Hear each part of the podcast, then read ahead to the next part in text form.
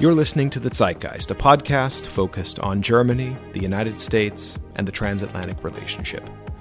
Join us as we discuss economics, trade and technology, politics, security, and a lot more. I'm Jeff Rathke, president of the American German Institute at Johns Hopkins University. Well, I want to welcome our listeners to this 100th episode of The Zeitgeist. That is a big number. And we have today with us, uh, I think it's fair to say, a big star. Uh, so I'd like to welcome Max Raabe. Hallo, guten Tag. Wonderful to have you with us.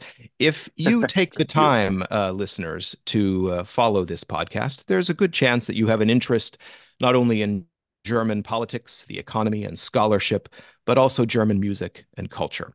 And the music of Max Raabe and the Palast Orchester may be familiar to you. If you're watching the latest season of Babylon Berlin, the excellent uh, Netflix series, for example, you uh, you see Max Raabe and the Palast Orchestra in the opening episode. But for those who haven't had that delight, um, uh, I hope we might spark your interest today. So, for the uninitiated, Max Raabe and the Palast Orchestra are a phenomenon. For nearly 40 years, they have been performing the popular music of Weimar era uh, Germany and creating new music in that same style. Their work is characterized by a musical artistry, wit, and charm that is really extraordinary.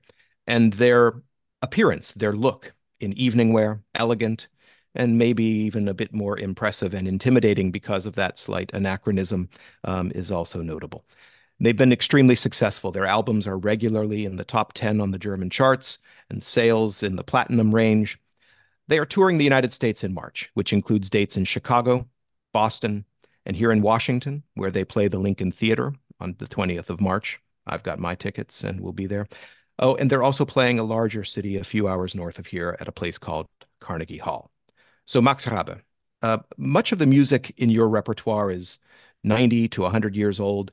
Uh, what is special about that music that connects with audiences a century later, in your view?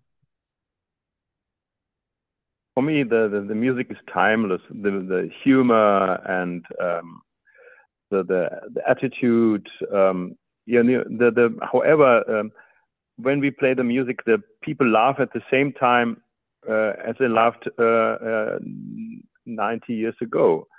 Um, when we perform a sentimental piece, people are touched. And when we play a funny song, a funny line comes up, people spontaneously laugh. And um, the music stands exactly uh, in the same character as it was, as, we created in the same character as it was in the in the 20s and 30s. We use the original stock arrangements from the time and uh, it works. It still works. The people are touched. The, um, we see it all over where we are playing uh, in Germany, in Austria, Switzerland, and uh, Scandinavia, and we've been in Japan and uh, Italy before. And uh, uh, next year, pardon me, in, in, in March we are coming to to to the United States again. It works. It's still alive. The music is there. Do you think it fills um, a, a, gap that is missing in the popular music of today also that emotional connection um, that you described the to the the, the sort of uh, complicated uh, and sometimes poignant um, uh, texts and uh, and the the complexity of the music mm. you you won't find the uh, the, the, the what did they mm, everyday's uh, political uh, reflectors, you, you won't find them in, the, in, the, in that lyrics. Bertolt Brecht makes an exception with the music of Weill, uh, of course, but at last it's no different these days or our days. You won't find any information about the political dramas in the world in the lyrics of a rock band or a punk band. It's always about love, jealousy, and the typical dramas of the interpersonal relationships, and that was in the 20s as it is today. Um, it, at last, it's just the music, and you you the, the you want to touch the people, and um, they want to forget what's going on in the world during the concert.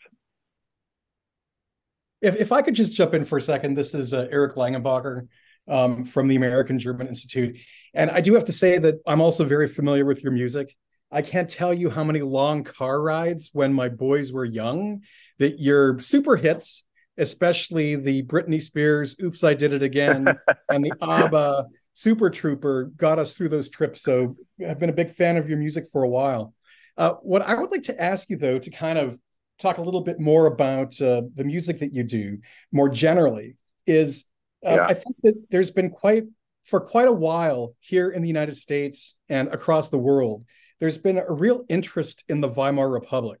And not just the political side of things, because we all know, unfortunately, how that ended, but especially the cultural thing. I mean, there are books written about how Weimar was the birth of the modern, and that even to this day, over 100 years later, uh, we're still influenced by the artistic currents and the innovations that, that happened during the Weimar Republic.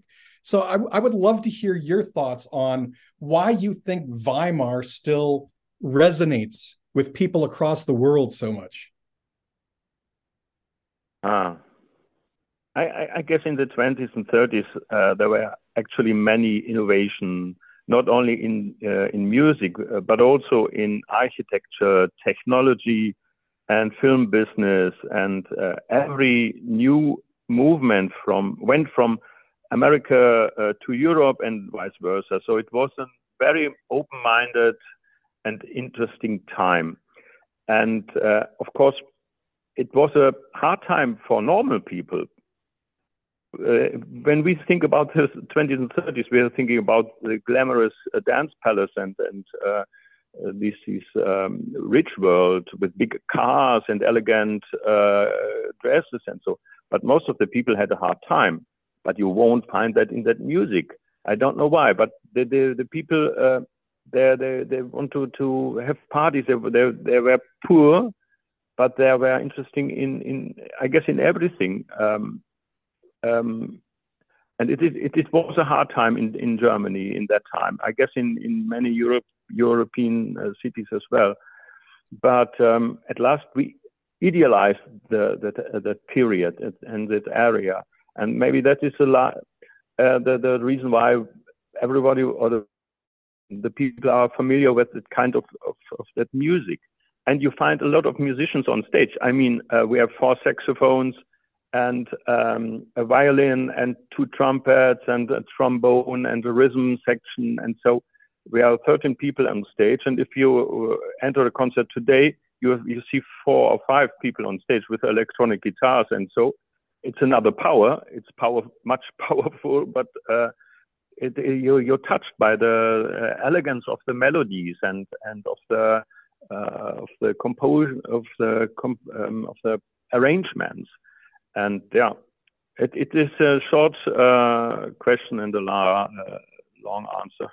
Sorry, but but uh, but a good one. Um, you know, German history and memory culture and memory politics are things that we deal with frequently in our work uh, because Germany's efforts to to understand uh, and to take responsibility for the crimes in the National Socialist period you know, play a huge yeah. role still today.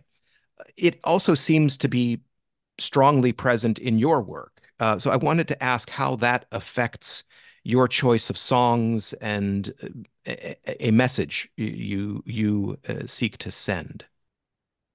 Mm, you know, I my job. I want to forget. Uh, I want the people to forget their worry, their worries and their and what's happening in the world for uh, during the concerts. And I I can speak about these things um, during an interview or an uh, uh, uh, in a TV talk show, whatever, but not during during the concerts. I mean, there there are more. We have enough smart people who are able to to speak about these problems in the world. They don't need me. Um, I'm just a musician. Mm-hmm. Mm-hmm. Can, can I follow up with a quick question on that? Um, so, when we here in the United States and across the world think about what came after the Nazis, you know, one of the words that that keeps popping up is civil Zivilisationsbruch, like this just this kind of like break with civilization. And it struck me when you were talking before about going back to uh, the music of the 20s and the 30s. Is that also a way to kind of reconnect Germans with other parts of their past to kind of like go back beyond that Zivilisationsbruch? Um, I guess that that, that would the, that interpretation would be too much. You know, um, of course, we play the music we love, and we hope that the audience enjoy the, our repertoire too. Um, there's a special sense of humor, uh, beautiful irony. Often, of course, there are huge uh, songwriters. I always mention the names of the authors. When the Nazis came to power, humanity worst crime began, and this is this is always, I guess, it's always with us on stage when I mention the name. Every know, everybody knows what came after this wonderful time of the Weimar Republic, after 1933 when the Nazis came to powers, power. Uh, yeah, and yeah. it's it's it's uh, it's always with us, I guess. For me, it is. When I mention the name, when I sing the songs, I uh, I, have it often in my background. Uh, what happened with those composers and songwriters um, uh, during the Third Reich. And of course, uh, some of uh, of those people were able to flee um, the Nazis yeah. and make it to and the United States. Some of them, uh, they, they, they could go ahead. Uh, they, they tried to to start again as composer or songwriters in in this in the United States, for example. Most sometimes it works, sometimes not. And um, uh, Paul Abraham, for example, he uh, got a, uh, went cra crazy and was uh, um, lost his brain and came into a hospital. Uh, he, he, was a famous composer. Now he is uh, um, on the Komische Oper here in Berlin. you, you see his work, and everybody knows what um, his of course he had a chance to to to the uh, to to go to America, but it was a hard life. And um, another good example is for is uh, Walter Jurmann. He is an Austrian composer, and he uh, was very successful in Germany.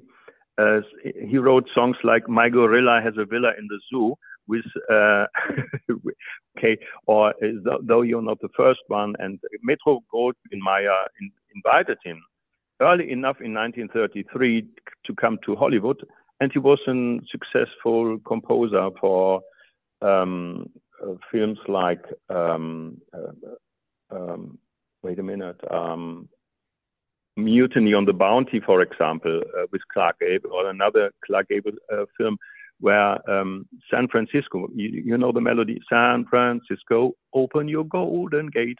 And he's a composer of this song. He was successful in the States, but um, that Kudwal wasn't so wasn't so successful in, in the United States. So it was hard. They were very talented. They had the chance to survive, but uh, um, that was a hard job and a hard life for them. And I mm-hmm. speak just about the, the few composers. A lot of singers and musicians had a hard time as well. But at last, uh, a chance to survive. You know, Max, if, if I I heard you say before that uh, you know your purpose as an artist and as a musician um, is is not to play uh, you know to lecture people on politics. Um, uh, and I think I've heard in other interviews that you've done that you know the you and the Palastorchester did your purpose when you started uh, performing was not to create a a musical monument uh, to victims yeah. of of the Nazi period. But I'm interested. Um, how did, did is that something that over time uh, became more significant uh, to acknowledge uh, and to recognize the fate of composers and lyricists and musicians um, who created this music and then um, suffered uh, in the Nazi period? Uh, how did that become um, more present in the way you look at uh, your work? The composers wrote the song and they want to be successful and they want to touch the people with the music, with their work, and not with their personal life. And I can speak about the personal life or the, the, the, the life of these uh, artists during a talk show or an uh, interview. And I always do that because it's a, it's important and it's a part of our uh, uh, history here in Germany. And uh, I, I, guess everybody has it in the background. Um, not not each time, no, because uh, the music is important during the music is running and the, the show is running. And at last, whenever I have a chance to explain in which context this music was created, I do it. It's important. Thank you. Um, so I, I want to uh, thank you for your uh, your time and for the uh, the the uh, the joys and uh, and enjoyment that uh, that you and your colleagues bring um, to audiences in Germany and around the world. Um, so thanks, Max Raabe, for taking time to talk with us today. Pleasure, pleasure. I, have got a good fun. I hope I found the right answers for you. Well, I think so. Um, uh, so, just uh, for for all of our listeners, beginning March twelfth, Athens, Georgia, you can see Max Raabe and the Palastorchester. Uh, also later in Indianapolis, Chicago, Milwaukee, Boston, Washington D.C., and New York, where they conclude their tour at Carnegie Hall on March 21st. And for those not fortunate enough to be able to see them, we will have ample links in the show notes that you can follow and acquaint yourselves. Thanks to you, Max Raabe, for making our 100th episode. Um, and we hope all of our listeners will join us uh, for the next episode of The Zeitgeist. Thanks, Max Raabe. Thank you very much. Thank you. Thanks for listening to The Zeitgeist, a podcast produced by the American German Institute at Johns Hopkins University. You may know us under our old name, the American Institute for Contemporary German Studies. Send us your feedback by email at info at aicgs.org or on Twitter, Facebook, and Instagram, where we have new handles at AMGERINST. And also please visit our website at americangerman.institute, formerly AICGS, and we'll look forward to seeing you there. Thanks.